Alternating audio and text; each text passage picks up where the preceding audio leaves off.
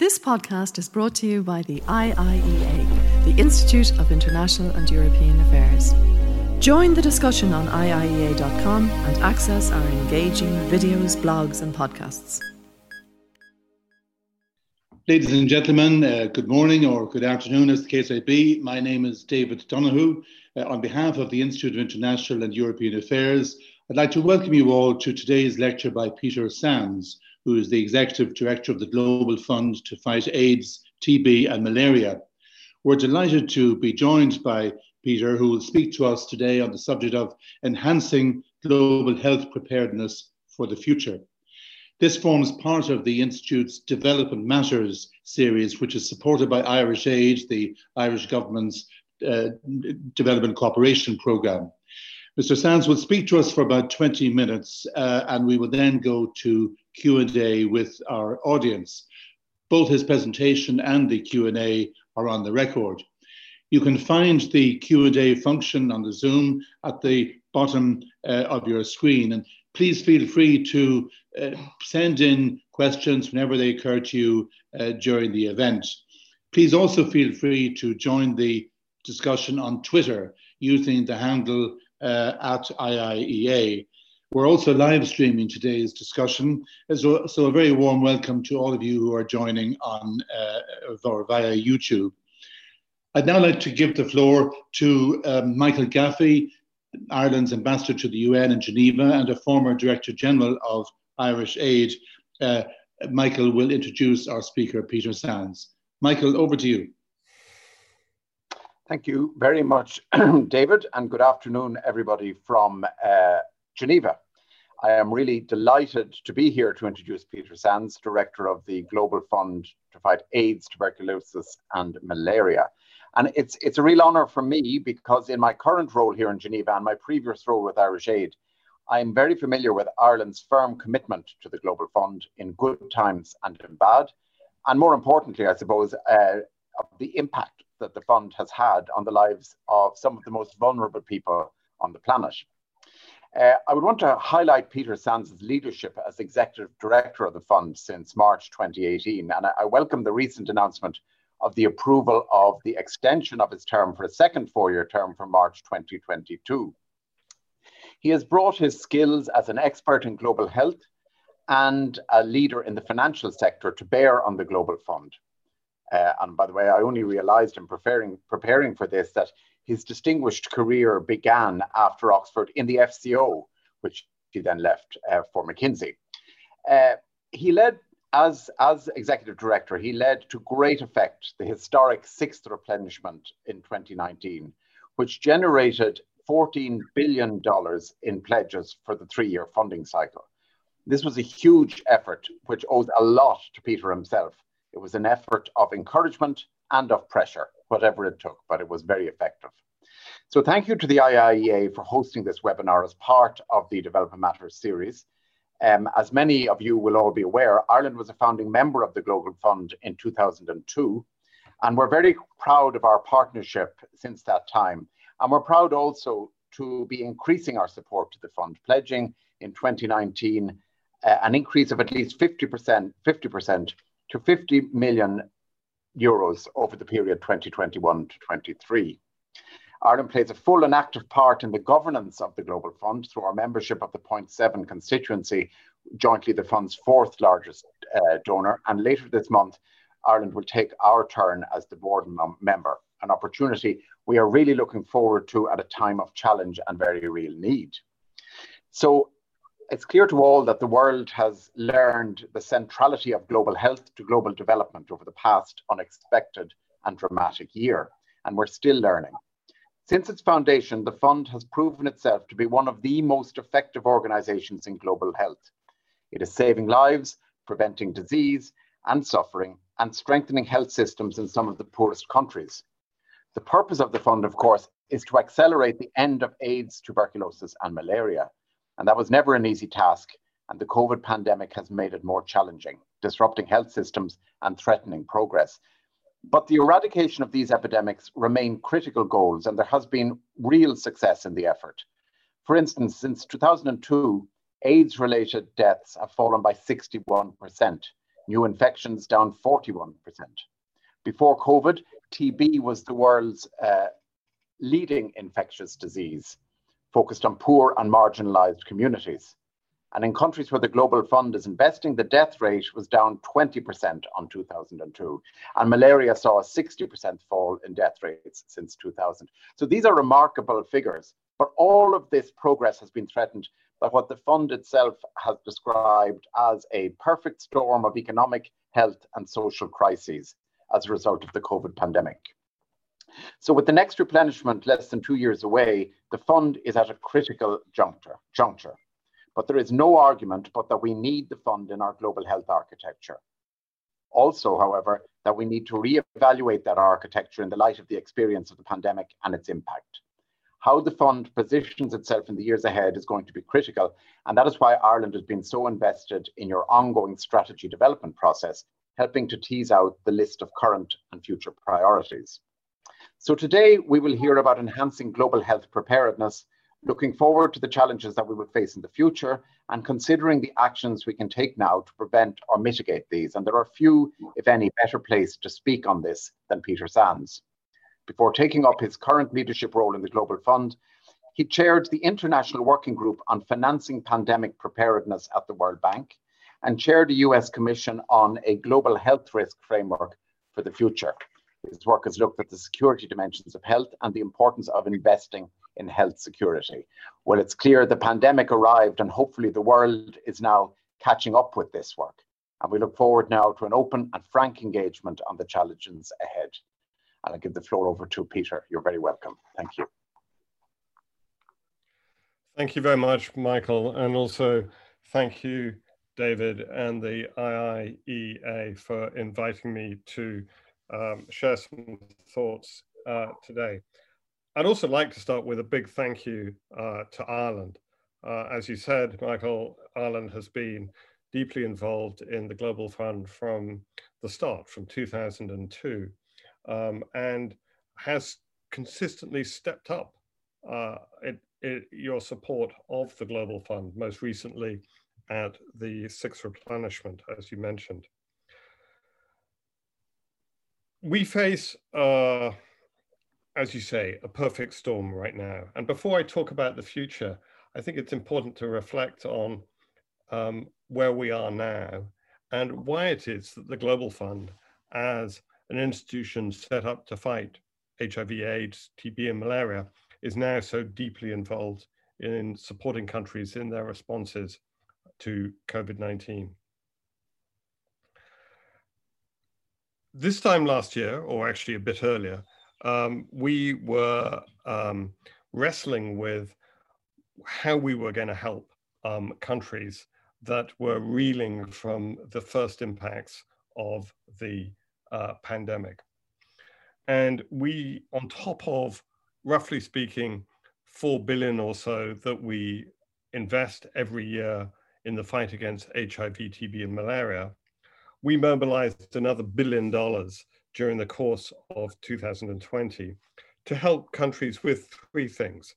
First was what we might call pure COVID responses, things like diagnostics, treatments, PPE, and so on, things that countries needed to respond to the pandemic.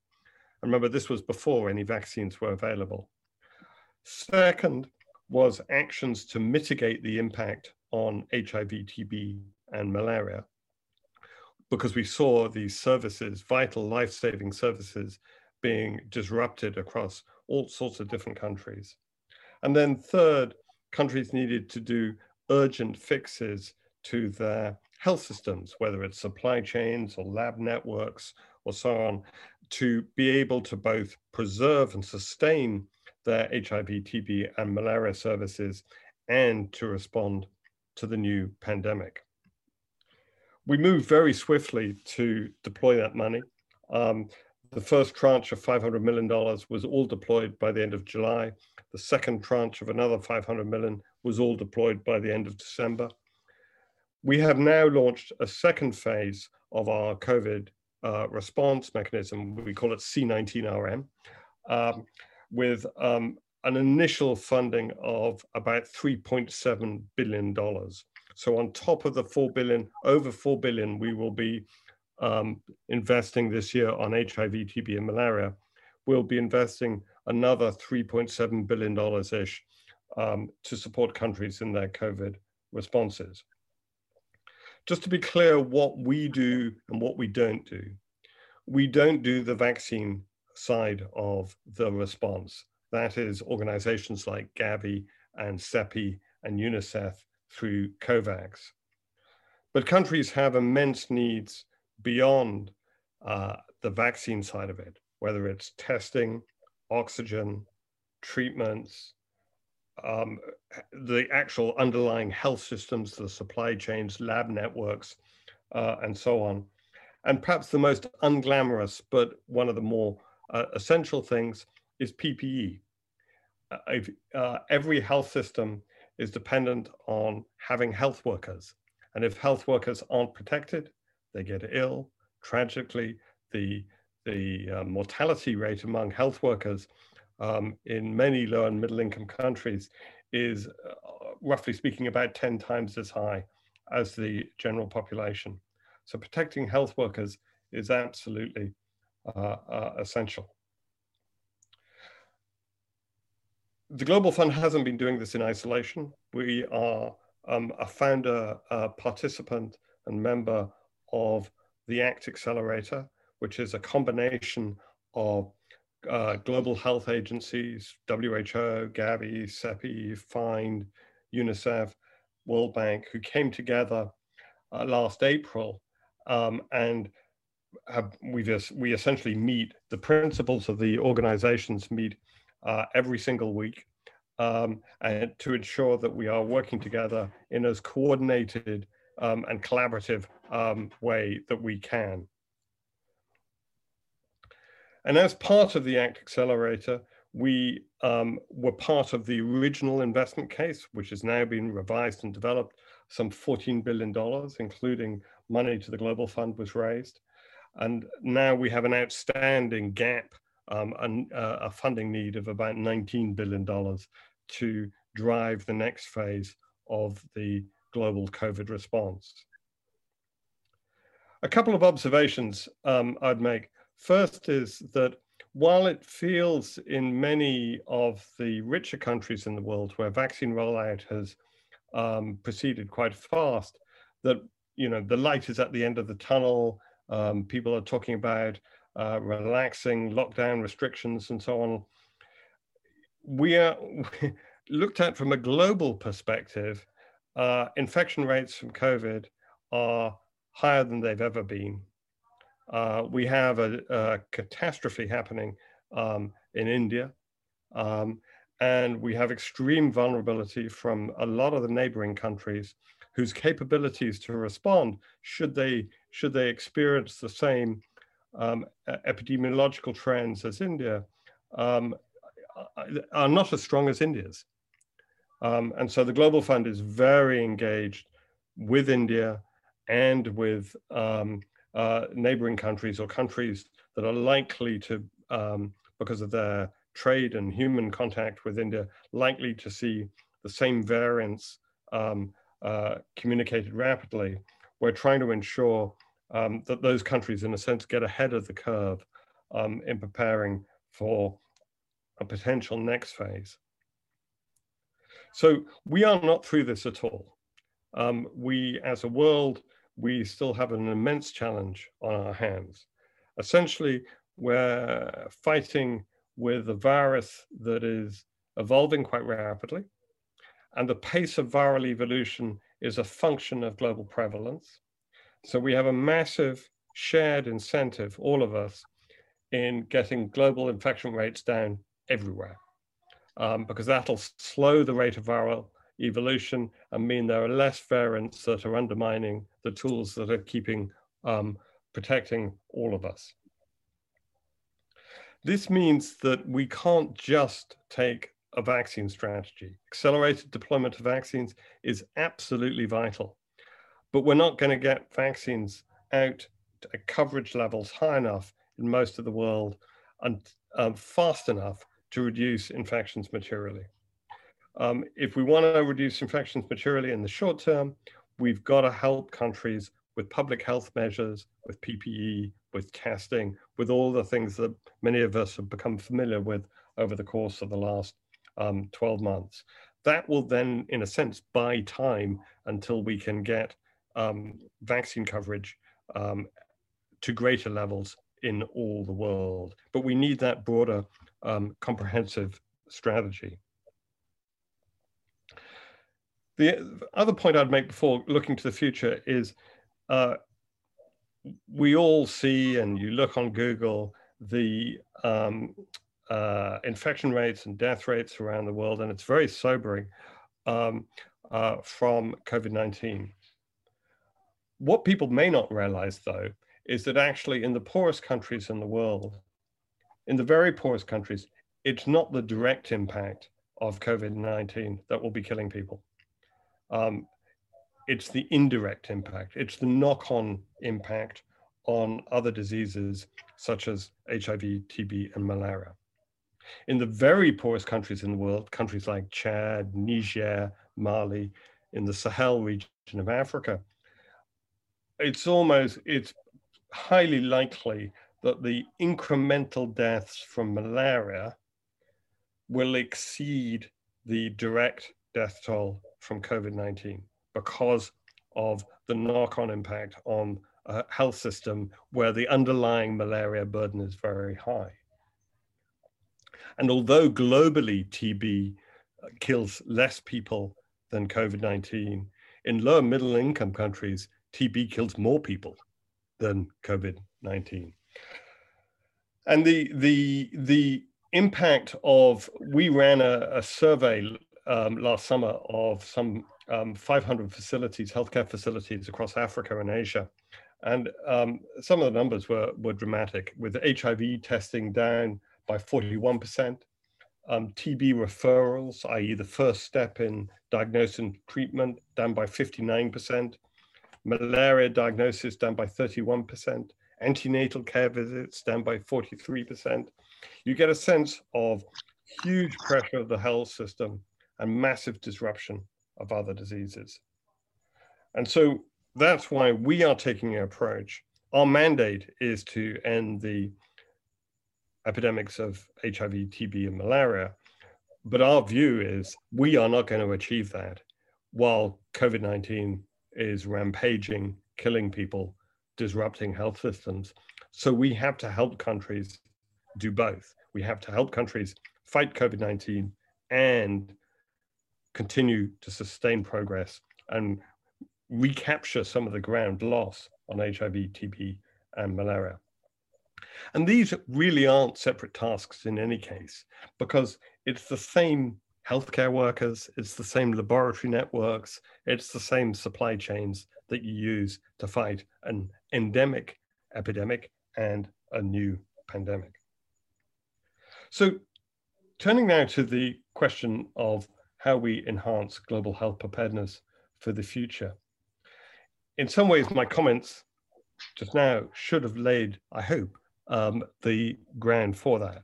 Because the first point I would be making is that pandemic preparedness is not something completely separate or different from what you do to fight other major infectious diseases. Most low and middle income countries' responses to this pandemic have been based on the infrastructure and capabilities put in place to fight HIV, TB, and malaria.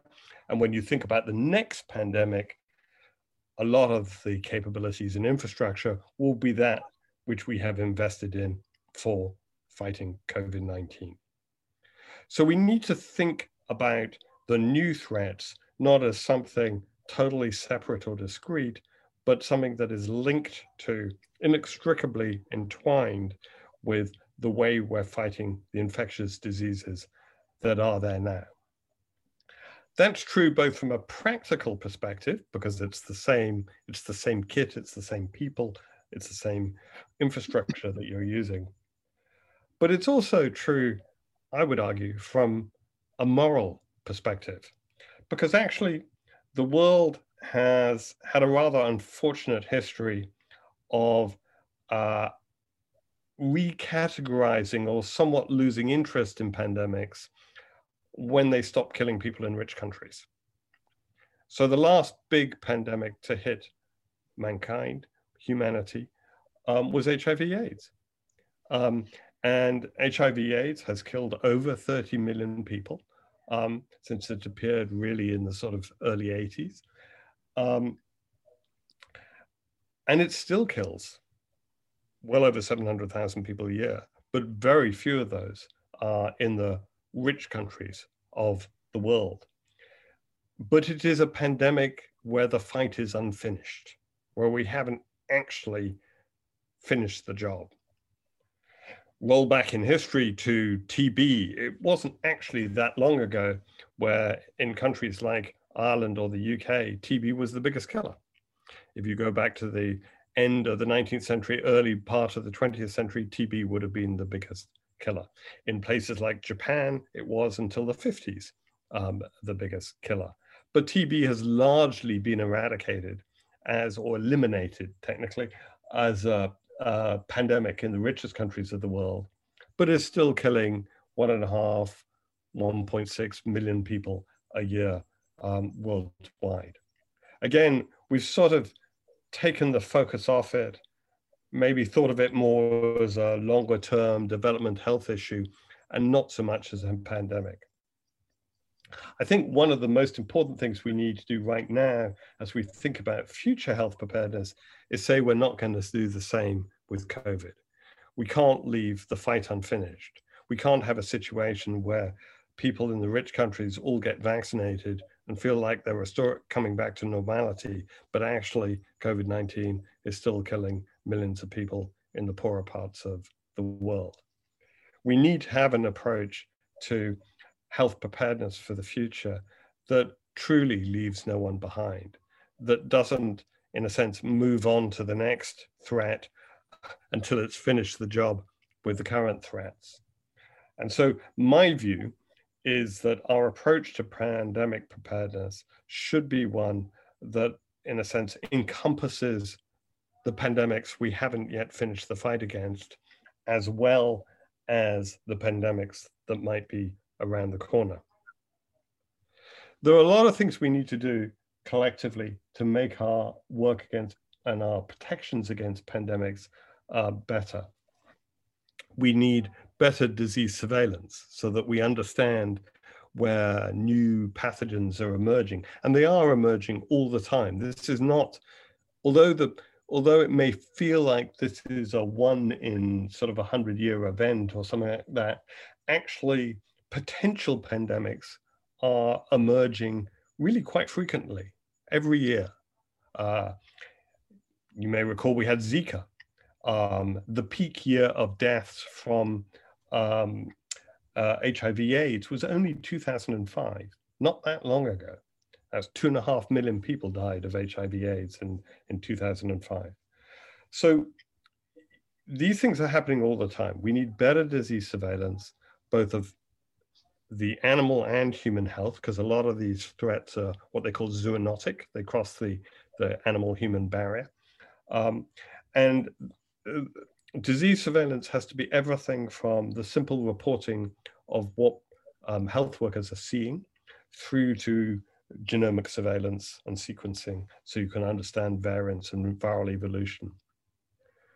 We also need to ensure that some of the critical technology platforms that we've seen deliver fantastic results actually in COVID-19 um, are a, used for other sorts of pathogen, but B, made scaled up so that they're more widely available, so that we don't have a situation where so much of the world isn't able to get access to the latest um, tools. And the most obvious example of that would be mRNA, the platform for things like the Pfizer and Moderna um, vaccines. But there are other scientific platforms where we need to do that we need to help the poorest countries in the world um, build their um, capabilities in actually delivering such tools. It's not enough just to buy them. You've got to be able to actually deliver a test, trace, isolate strategy or a clinical care pathway Um, just having the drug or the test isn't enough to constitute a proper response. Preparedness and financing preparedness is the best way. People talk about response financing, but actually, the best response financing is better preparedness um, financing. The, the final point I'll make is the critical challenge with preparedness financing um, and giving us a, a, global health system that, that makes all of us safer is, is sustainability. Um, we have a long history of um, having a flurry of activity after every um, pandemic or potential pandemic. We saw this with Ebola, we saw this with H1N1, we saw it with HIV, of um, policymakers and the media and everybody getting very interested in this for a short while, and then attention moves on to other things, the money dries up, and these things aren't, the, the preparedness spending isn't sustained. And in a way, it's kind of understandable because if you're investing in something where the uh, metric of success is that nothing happens, um, it's kind of hard to keep people interested. Um, it's it's not a great, you know, if you're a politician, it's not a great achievement to say, you know, we invested all this money and nothing happened, and that's a good thing, right? That's just a difficult um, uh, uh, challenge. So we need to create stronger incentives um, for um, how we sustain this spending. Um, there are a number of ways we can do this, but um, just to uh, offer a couple. One is um, the IMF does regular risk assessments of economies. Um, it doesn't include health risks in those assessments. If it included um, health risks in those assessments in a more structured way, it would be a way of um, introducing what we know are very real economic risks into the conversation between the IMF and finance ministers in a way that doesn't happen. And it would be a way of, in a sense, exposing those countries that aren't actually doing what they need to do, because we all have an interest in every country um, investing in preparedness. The a second way is to um, improve our preparedness in ways that deliver immediate benefits. Uh, now, I'm very interested in this because it, it, it um, accords with uh, the mission of the Global Fund. But if you want to make, in a sense, rural Africa more prepared and more able to detect and respond to new pathogens, new viruses, new bacteria, and things, the best way of doing that, frankly, is to step up the fight against malaria. If we had a more systematic, assertive approach to getting rid of malaria, we would be building all the systems that um, you need to contend with new pathogens, but you would be doing it in a way that, in a sense, saved lives along the way and delivers benefits along the way. And I think if we're smart and we essentially use the fight against COVID, HIV, TB, malaria as a mechanism to strengthen our preparedness for the next pathogens that might threaten us, then we will, in a sense, be creating ongoing benefits in terms of saved lives um, that will create the ongoing incentives to sustain the effort. So I think there is an opportunity to make the world much, much safer from, from future threats. But it's one that we have to do, we have to sort of take appreciating the synergies and the linkages with the threats we face today. And this is very real right now in the G7 and so on. There are people moving on to talk about future pandemic preparedness, which kind of risks running, which kind of risks sending the wrong message to those in India and other places who are deeply threatened by um, uh, the current pandemic.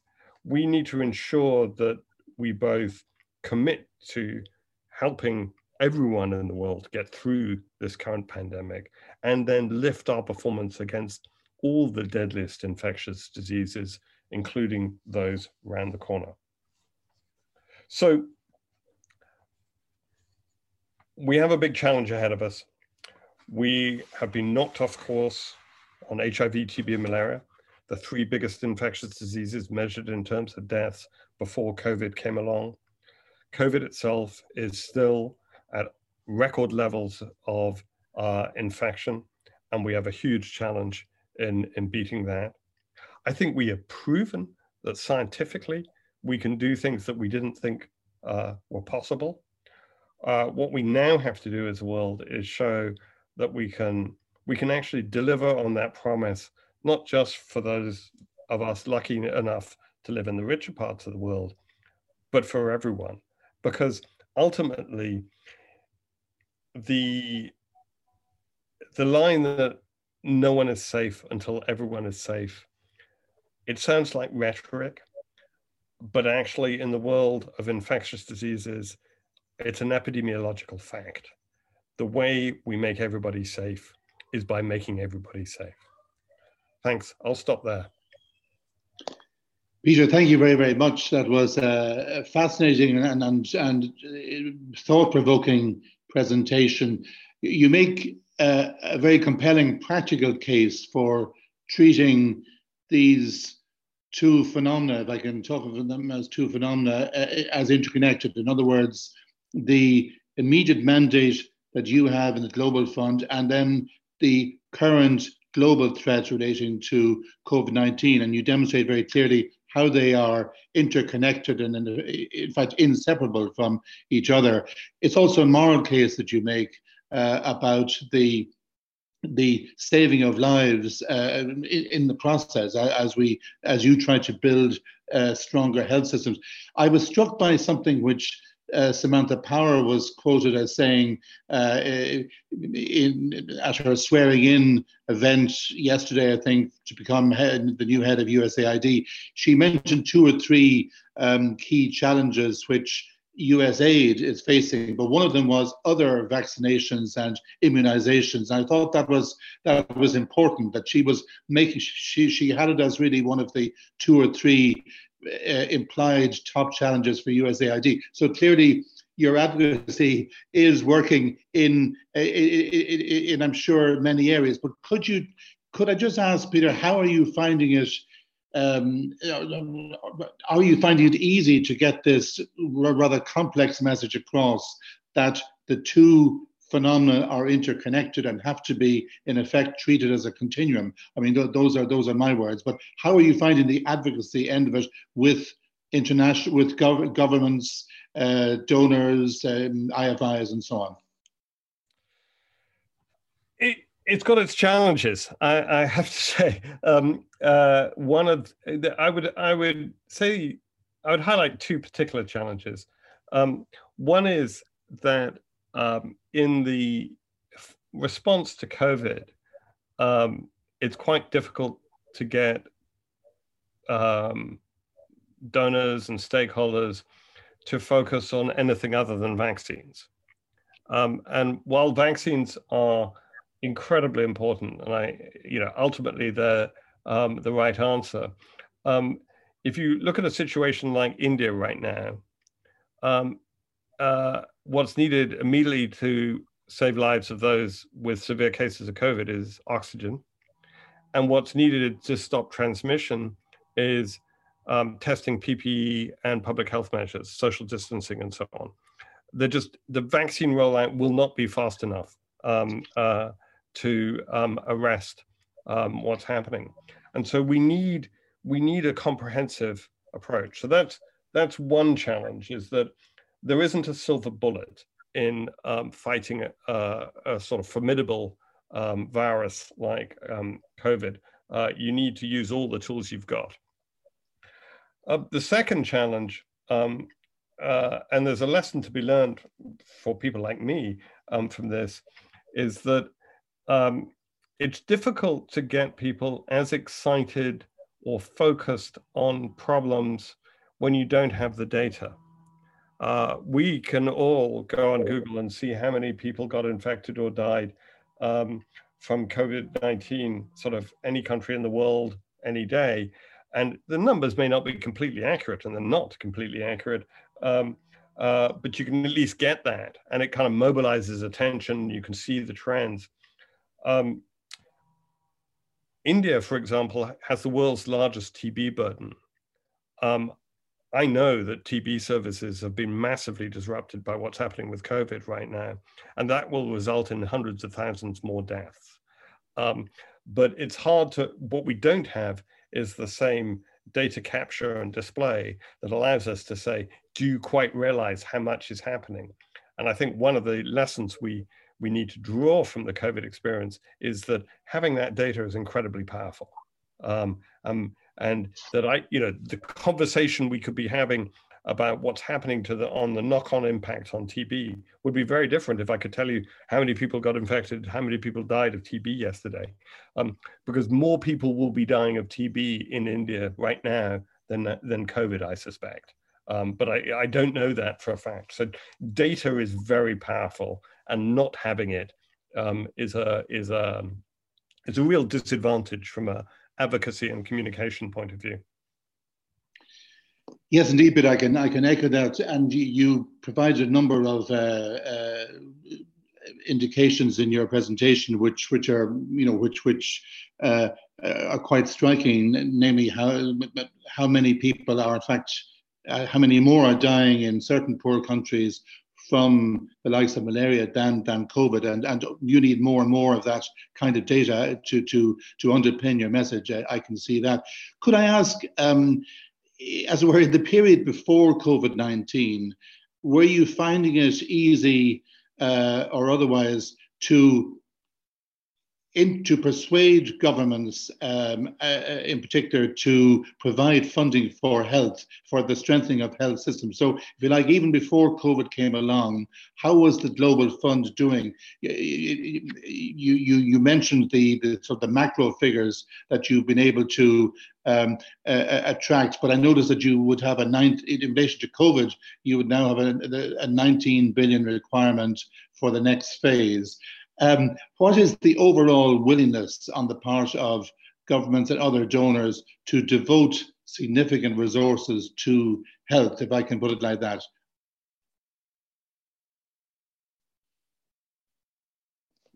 Sorry, I put myself on mute. Um, well, uh, the Global Fund um, uh, has had extraordinary support from uh, donors. And uh, in 2019, before COVID struck in October, uh, we had a replenishment that was to raise money for the next three years of our operation.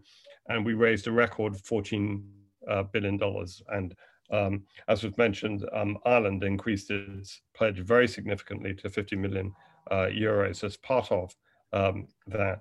So there was there is undoubtedly um, strong commitment from the richer countries in the world on global health, and indeed we were seeing that um, implementer countries, the countries we were supporting, were increasing um, their own commitments. That said,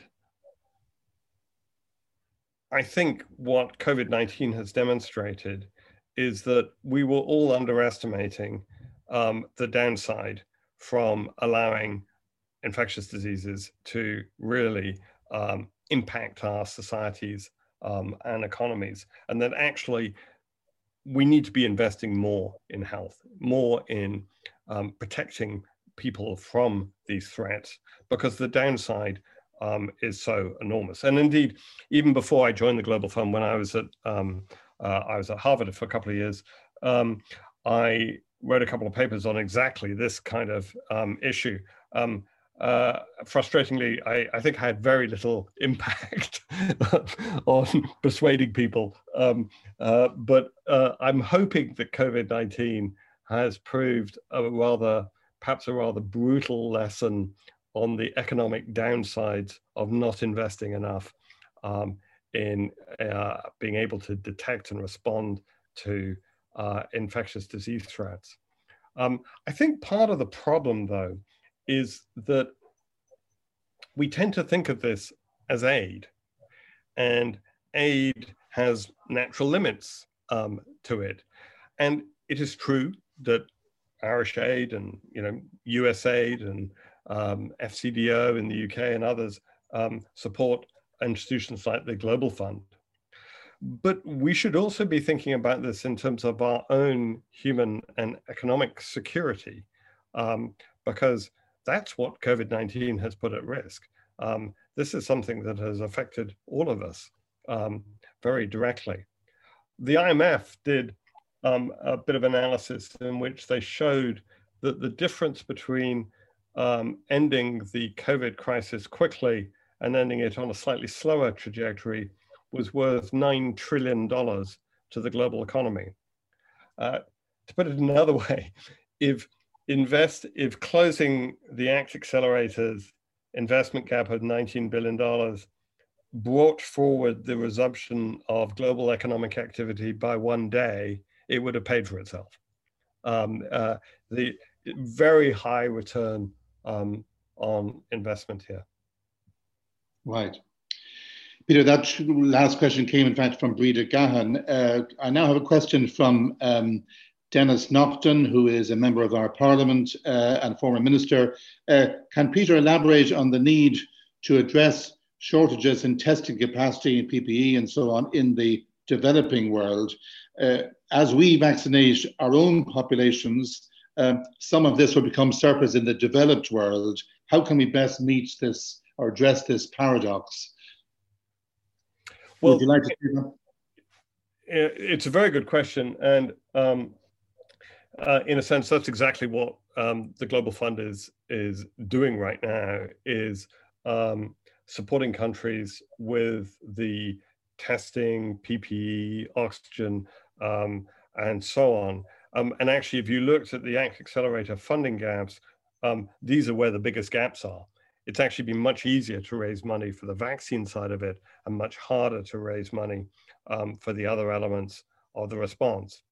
The only thing I would say, though, is what we are we're not seeing rich countries do less testing or use less PPE as they roll out vaccines. In fact, what we're seeing is testing going up and use of PPE going up. Um, and I don't say that as a criticism. Actually, it makes sense to be, um, we particularly with the emergence of variants, um, we want to be testing um, at relatively high rates so that we understand and anticipate whether any of the variants are, evading the vaccines. Um, and also, um, I think one of the things we've learned as a global health community is we underestimated the importance of PPE. PPE are incredibly, it's, it's arguably been the tool that has prevented most infections um, uh, um, of any of the ones we've used so far. Um, what's different though is this time last year, um, we were very constrained on manufacturing capacity for both tests and PPE, and it was very difficult to get any um, for the developing world. Now manufacturing capacity has expanded um, significantly. So we're not constrained by that. We're more constrained um, by money, essentially. And and the I would stress the absolute importance of PPE because healthcare. You know, one could talk about healthcare systems, but ultimately a healthcare system is based on people and on trained health workers. And if you if you lose those trained health workers, you don't have a health care system. You can't deploy vaccines. You can't make oxygen instruments work. None of it, none of it works. Um, so PPE is absolutely vital. Thank you, Peter. A couple of questions here which are linked in a sense. One uh, is from uh, uh, who's a researcher with the Institute. Uh, could you share your thoughts, Peter, on initiatives uh, to catalogue zoonotic diseases such as the Global Virome Project? How feasible is it to identify and shortlist the next disease X, as it were. And then there's a question from Bill Emmott, who's a former editor of The Economist uh, uh, and chair of Trinity College's Long Room Hub. Many thanks, Peter, for the important work you're doing. I wonder if you could say more about what we, rich countries, can do to improve surveillance systems against new pathogens. I mean, you, you touched on that a, a bit, Peter. Um, should one priority be a network of labs for genomic surveillance and analysis, and what political obstacles might stand in the way of that? Uh, both great questions. I'll take them in reverse order if I may. Um, first, um, Bill, on the um, uh,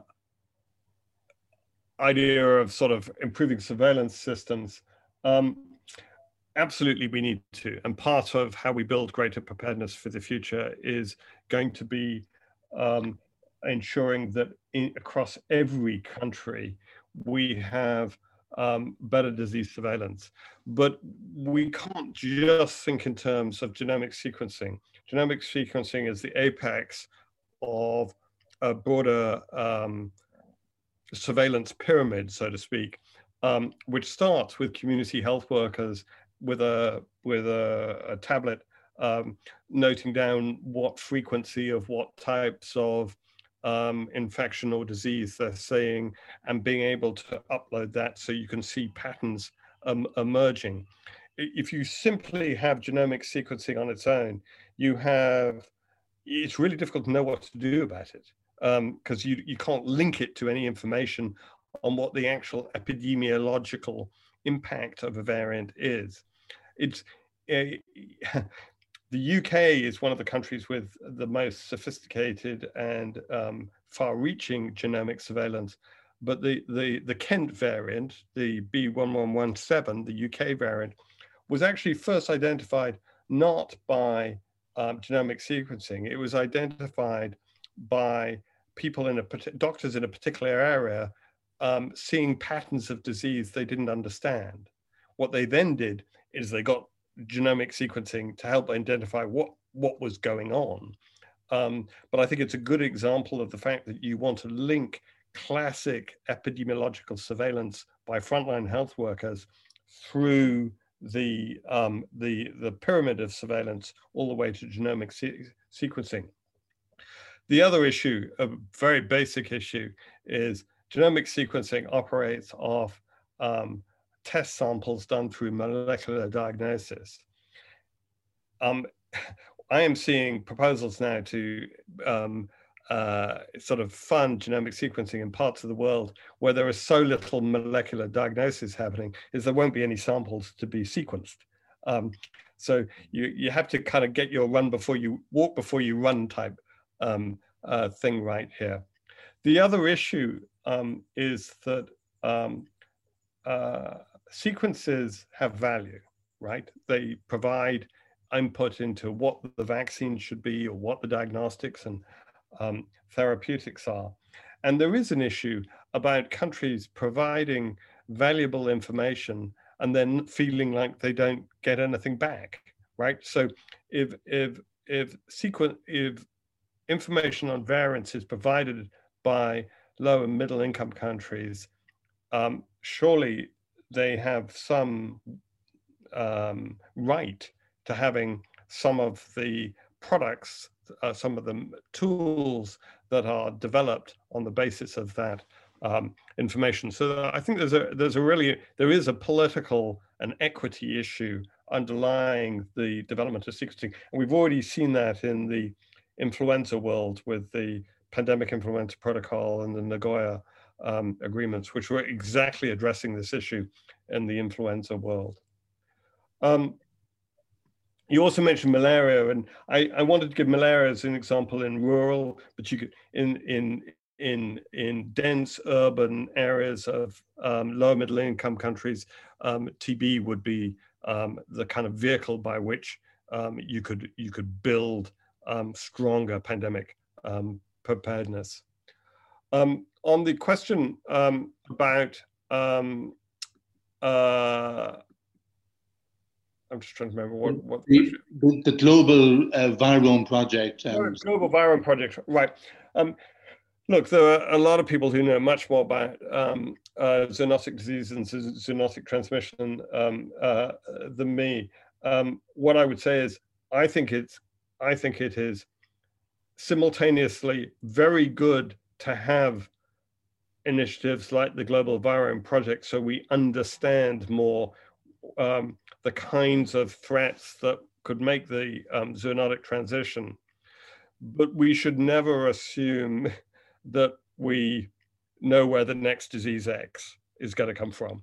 Um, we should always assume that there's going to be something that we hadn't thought of um, that comes from um, the blue. The, the other thing I would say, though, is that when you look at WHO's categorization of um, major disease threats, most of them are linked to things we knew already. I mean, we we knew coronaviruses um, were a threat. We we shouldn't have been. I actually ran a workshop when I was at Harvard um, in 2016, based on a scenario around um, a more transmissible SARS type coronavirus um, emerging in China. Um, um, so you know, and I don't think I was being particularly insightful. It was a, it was a known risk. Um, in a similar way, um, you know, influenzas are uh, are um, you can we know because of the 18, 1918 1920 uh, influenza, we know that influenzas can be devastating. So I think we need simultaneously to be making sure we understand the risks around the diseases that are all too familiar. Uh, another example I would give would be um, drug-resistant TB. Um, uh, TB has a very high prevalence in the world. Um, um, a lot more people have latent TB than actually fall ill with TB. Um, if we saw new types of drug-resistant TB, that could be pretty scary. Um, so we need to know those. We need to understand through things like the Global Virome Project, threats that can cross the animal-human barrier. And we also just need to always have the sort of humility to accept that something might turn up that we just had never thought of. Um, uh, uh, so I, I, I, don't think we can afford to sort of place all our bets in, in one place. Thank you very much, Peter. Uh, obviously, Africa is uh, a key part of the world in terms of uh, the challenge to, to, to strengthen uh, health systems and increase resilience. What a question from Breda Gahan? What role has has the African Union been able to play so far in terms of encouraging investment in, in, in health? Actually, um, I think the African Union is um, one of the institutions that has actually had a good crisis. Um, uh, the African Union, um, through Africa CDC, um, has um, been very active in supporting uh, individual African countries in responding to um, the COVID threat. And actually, most African countries were very quick um, to uh, respond, um, partly, I think, leveraging their experience with infectious diseases. Um, and their capabilities, the infrastructure around testing and so on, and the ability to mobilize uh, communities. Um, they also created a thing called the Africa Medical Supplies Platform, um, which was a new mechanism uh, to enable African countries to, in a sense, pull purchasing capacity. Um, and we've been working with and are very supportive um, uh, of that.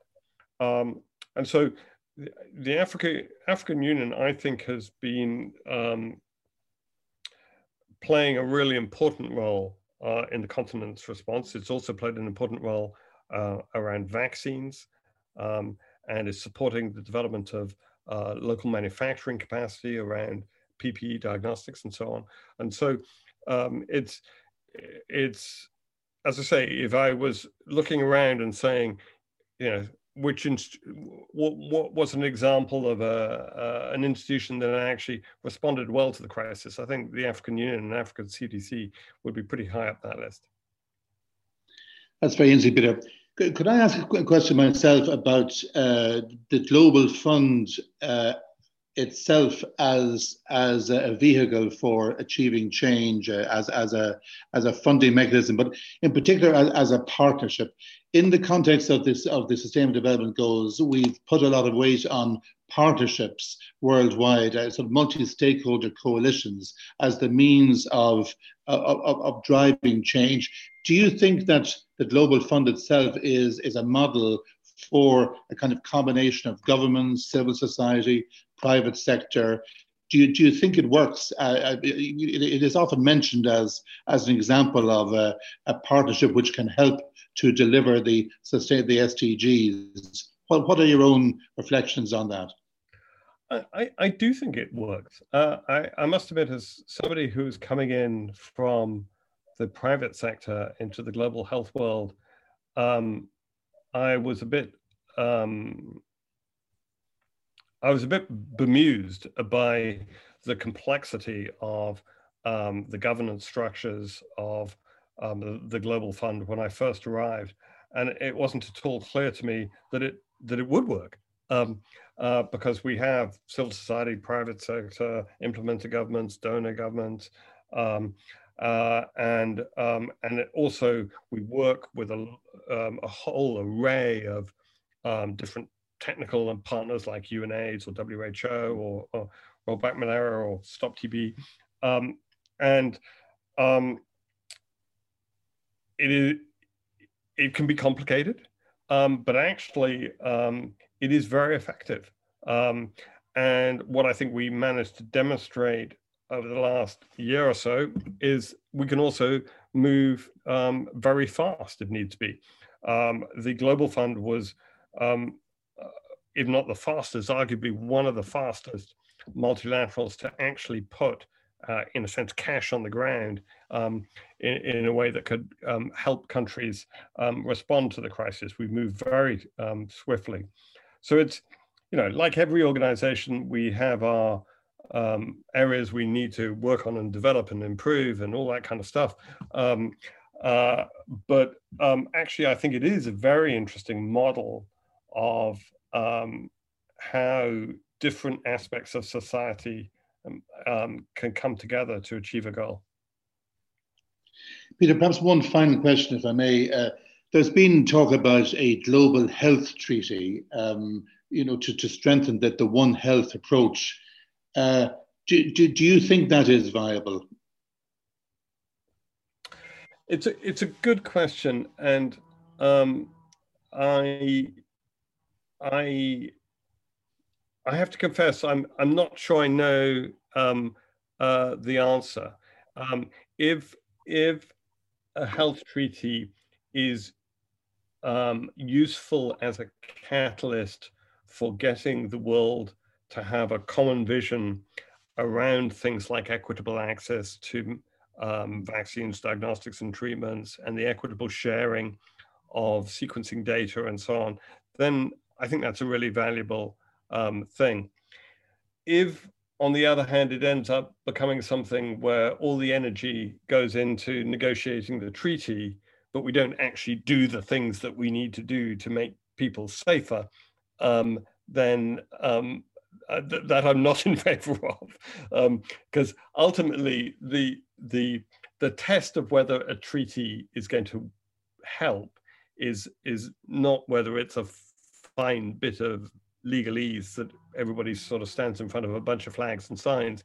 It's is does it actually um, uh, make a difference in in the way we combat infectious diseases?